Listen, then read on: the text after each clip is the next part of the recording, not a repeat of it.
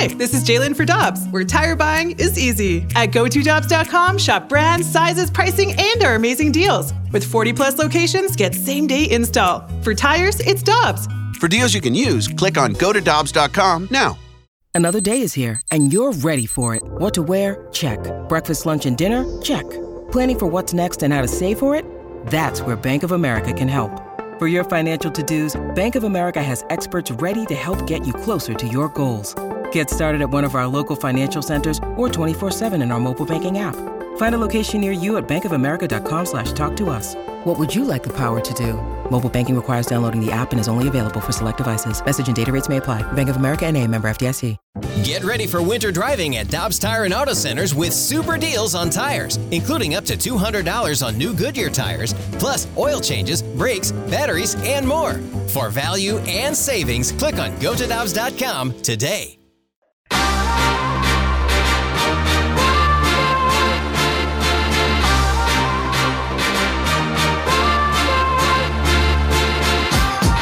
Alongside Alex Ferrario and Tanner Hendrickson, I'm Brandon Kylie. It's BK and Ferrario on 101 ESPN. On Sunday night, the Cardinals will be playing in the game of the world on ESPN, MLB Sunday Night Baseball, and their analyst, Eduardo Perez, is joining us now via the Brown and Crouppen Celebrity Line. Eduardo, we always appreciate the time. Thank you so much for spending part of your day with us today. How are you doing this morning? I'm doing real well, even better now that I'm speaking with you guys. So I hope you guys are doing well, and I hope the weather is a good one this weekend. Oh, it's a hot one, Eduardo. It is a hot one, my man. I hope you're prepared for a little bit of humidity. Hey, I live in Miami, so I'm ready. I'm prepared for that one. And you did 3 seasons in St. Louis, Eduardo, so you know what like May until August is like. You just can't breathe. I'm telling you, thank goodness it's still not July or August, but you're right.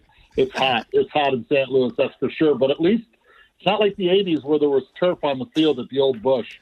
So we'll amen to that. It could always be worse. All right, Eduardo, Cardinals fans are freaking out a little bit. I'm not going to lie to you about this offense. And I can't think of anybody that I would rather talk to about hitting than with you. How much have you been able to watch what's gone on with this Cardinals offense this year? And what are kind of your 10,000-foot views of the Cardinals offense in 2022?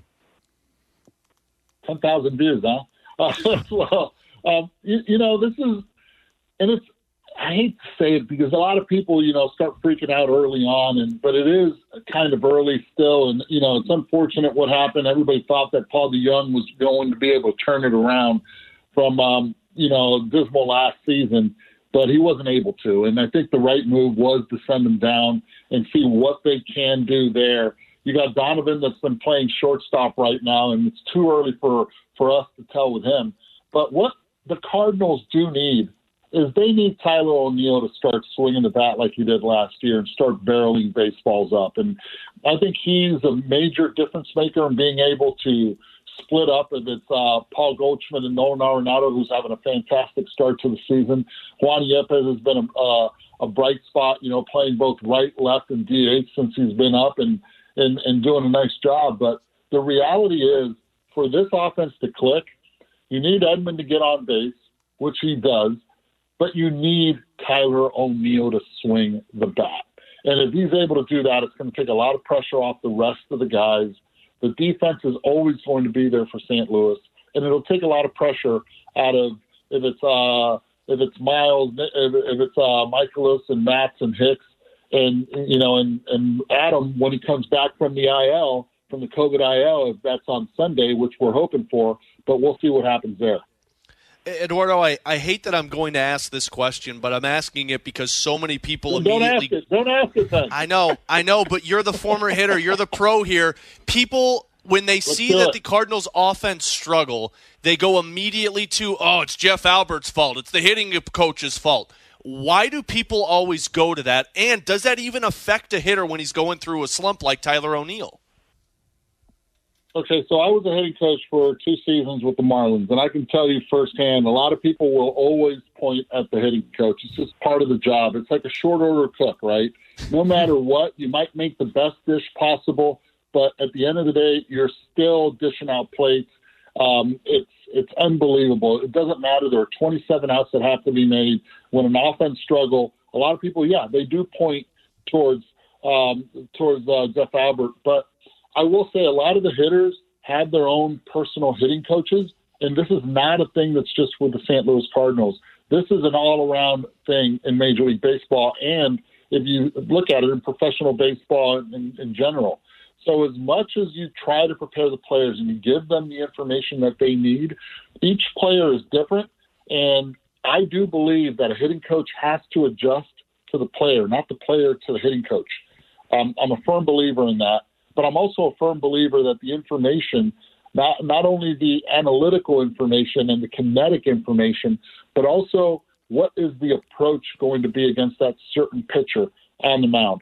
I think that's very important to be able to have, and at least the hitters understand what that how are they going to be able to attack you as a player in a given situation. And if you have that trust between a hitting coach and the players, it's a lot easier. But the players have to look at themselves in the mirror and understand that at the end of the day, it's on them, not the hitting coach or any other coaches that are wearing that Cardinal uniform. Eduardo Perez is our guest here on 101 ESPN. Nobody I'd rather talk about hitting than Eduardo Perez. Eduardo, you mentioned Tyler O'Neill, and we've talked a lot about him, as you can probably imagine, and it's been a slow start to the season. He would tell you that. He's mentioned that a number of times. Is there anything in particular that you've seen from him that looks different this year than what we saw from him last year when he was a legitimate MVP candidate in the National League? Yeah, it's, you know, you look at what he's been able to go out there and do, and the good thing for Tyler, and I'll say this right away, he has not let his offense dictate how good he can play defense. He's a solid defender out there. He goes out there and he represents real well. But one of the things that stands out for me is when especially on the analytical terms, the hard hit rate, the approach that he's had so far is just not the same. He's not being aggressive early in counts. He's got a really good eye, and he's allowing the counts to go deep. He's fouling balls off that necessarily he would not foul off that we saw last season. The expected slugging percentage, he was in the 96th percentile, along with the hard hit rate and the expected WOBA, which is a weighted on-base average, to go along with it. And so far this season, it's been a cold start for him. And one thing that I would tell him is I wouldn't worry so much. He's got a great hand-eye coordination. And sometimes it's about just putting the ball in play for him to not strike out. I wouldn't worry about that. I would want him to be aggressive. I want him to understand that when people pay to go see the Cardinals, they're not paying to go see Nolan Arenado. They're not paying to go see Paul Goldschmidt. They're not paying to go see Adam Wainwright or Yadi Molina or Albert Pujols. He needs to get it through his mind that they are there to see him. And just like Adam Wainwright should think that when they go every 5 days to see him, just like Harrison Bader, when they go every day to see him, it's a state of mind. And I was taught that by Mark McGuire when I was playing for the Cardinals, where he had asked me one time, who are they here to see? And it was a packed house, and everyone knew that they were there to see Big Mac. And I thought it was a trick question. I'm like, really, Mac? They're here to see you. You pack them in during batting practice.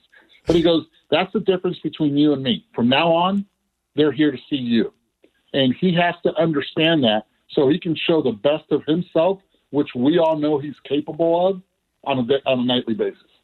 Eduardo, on that topic with Tyler O'Neill, another player who's going through it was Paul DeJong, and you mentioned him as we opened up the show. You've seen this from a player's perspective and a hitting coach's perspective and a broadcaster's perspective. What's a guy like Paul DeJong going through in this circumstance? And if you're a player that gets sent down because you're struggling and have been struggling, can you come back from that? Oh, yes. You can definitely come back from it, but you have to understand that everybody that gives you an opinion about what you're doing at the plate means well. The problem is it's a lot of people doing so.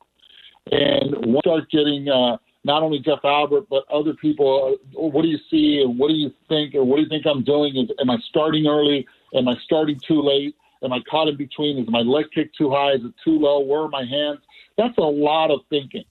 And I loved the fact that when I played and when I coached, I used to ask the players when they were going well, what are they doing? Because it's easier to then get them back to get them back right on track, hearing their own voice, hearing their own words. And it was something that I always did to make sure my teammates played better. It was something that I did, the players that I coached did better, is, look, what are you doing right now? Well, I'm not thinking. I'm not doing this. I'm not doing that. When things are going bad, you start thinking too much. And the game is just too fast once you're between the lines to start trying to do as much as you really can't do. Eduardo Perez is our guest for another minute or so here on 101 ESPN. Eduardo, based on our conversation, I think most Cardinals fans would probably be like, man, the Cardinals offense really stinks right now. They're not doing anything well. They're clearly bottom five in all of baseball. That's not the case. They're actually top half of the league in basically every statistical category, whether you're looking at WRC plus, slugging, on base, batting average, runs, whatever it is that you're looking at metric-wise, at least traditionally, they're in the top half of the league.